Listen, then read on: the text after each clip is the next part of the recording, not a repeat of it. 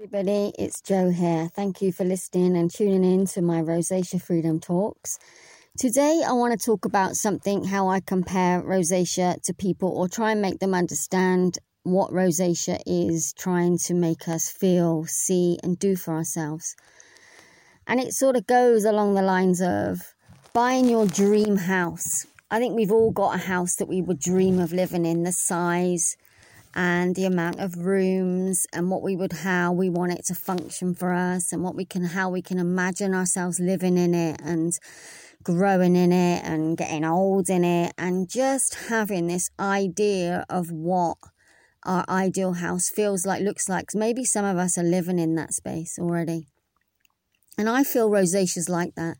So many people come I speak with with rosacea and it is like a house. You go, you inspect it, you make sure the rooms are the right size, you make sure it will, you know, accommodate your needs. Like what do you want to be um, achieving from this new space? How do you want to feel in this new space? And it's exactly the same as rosacea sufferers. Your home is exactly the same as that dream house. Nothing in our life can give us more pleasure than being so connected and in love with this house that we live in, our organic, evolving house that so many people dismiss for something outside that will serve us better than how we can serve ourselves. And a lot of people just um, can't see this point. I'm existing, I'm living, I'm doing. Why is my face red? Why is my cheeks red? Why is my nose red? Why is my chin red? Why is it giving me these hideous hot sensations, this itching, this scratching, these spots, and all the rest? And why is it killing my confidence? Why is it taking away my freedom? Well, it isn't. You need to start being in your body just as you dream of that dream home. This body needs to serve you on all levels. And rosacea is there brightly on our faces because it wants us to do exactly that. It wants us to tune in. It wants us to really get to know this body that we're living in. It wants us to get and love us, warts and all, from our mistakes, which are lessons, our regrets that we shouldn't have because they're all lovely lessons, and our history. We all have a history of growing up years from way as we were born, born as pure and as just free. And then as we grow, we collect and we get attached and we're told and we're listened and we are judged. And these things attach to us. We're sensitive. We're born sensitive. We're born empathic. We're born with such care in nature. So these things that doesn't serve us attaches to us because we question it. Am I ugly? Am I, you know, that pain in the ass kid? Am I naughty?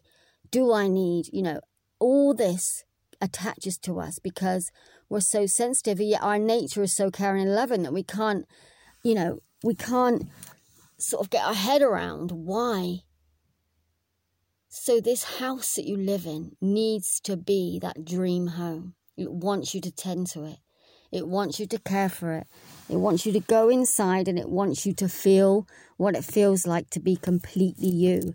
It wants you to unlayer, it wants you to clean out the closet, and it wants you to get rid of what no longer serves you. It wants you to release what isn't you. It wants you to come back completely to yourself. It's persistent. It will keep on being persistent until you realize how precious you are and how it's a lifetime of work. It's a lifestyle. It should be your one priority each day is to see what your needs are, what it is that can serve you, how you can serve yourself, how you can spend time with yourself that you start to really love your own company how you can release the thought of what was, how you can not keep questioning why that happened, how you can not try to understand why that person was that way or why they hurt you that way. These are all learning. This is all our up level.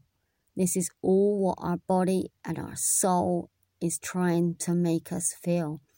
It's not a place to live from our mind. Our mind will judge and will keep those old memories on like a big old circular, like a just you know, we just keep on that thread of what was. We'll have good days, bad days, and then when the bad days come, that thing, that whatever it is, just comes on in. It's about breaking it down. It's about unlayering. It's about taking off the jackets of the years and everything that isn't you. That's what Rosacea wants you to do. It wants you to be in a home that you love, adore, that has so much potential, motivation, love. And then that feels like the most, you know, that's the most magnificent thing in the world is having this life of ease, this life of love, being certain of who you are, and just allowing yourself to be in this life, to love this life, to love you, and to have courage, no fear.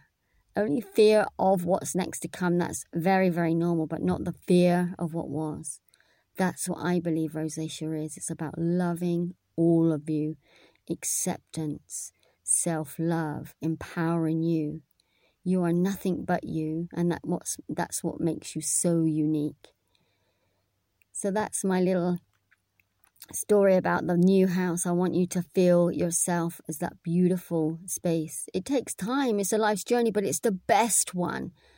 It's joyous, it's fun, it's a discovery. It's like getting under the hood and just seeing who you really are. I would love to hear any questions if you have any, any feedback. And um, I wish you a lovely day. If you'd like to um, check me out a little more, you can come over to my private Rosacea Freedom group or my website, rosaceafreedom.com. Um, thanks for listening. Have a beautiful day.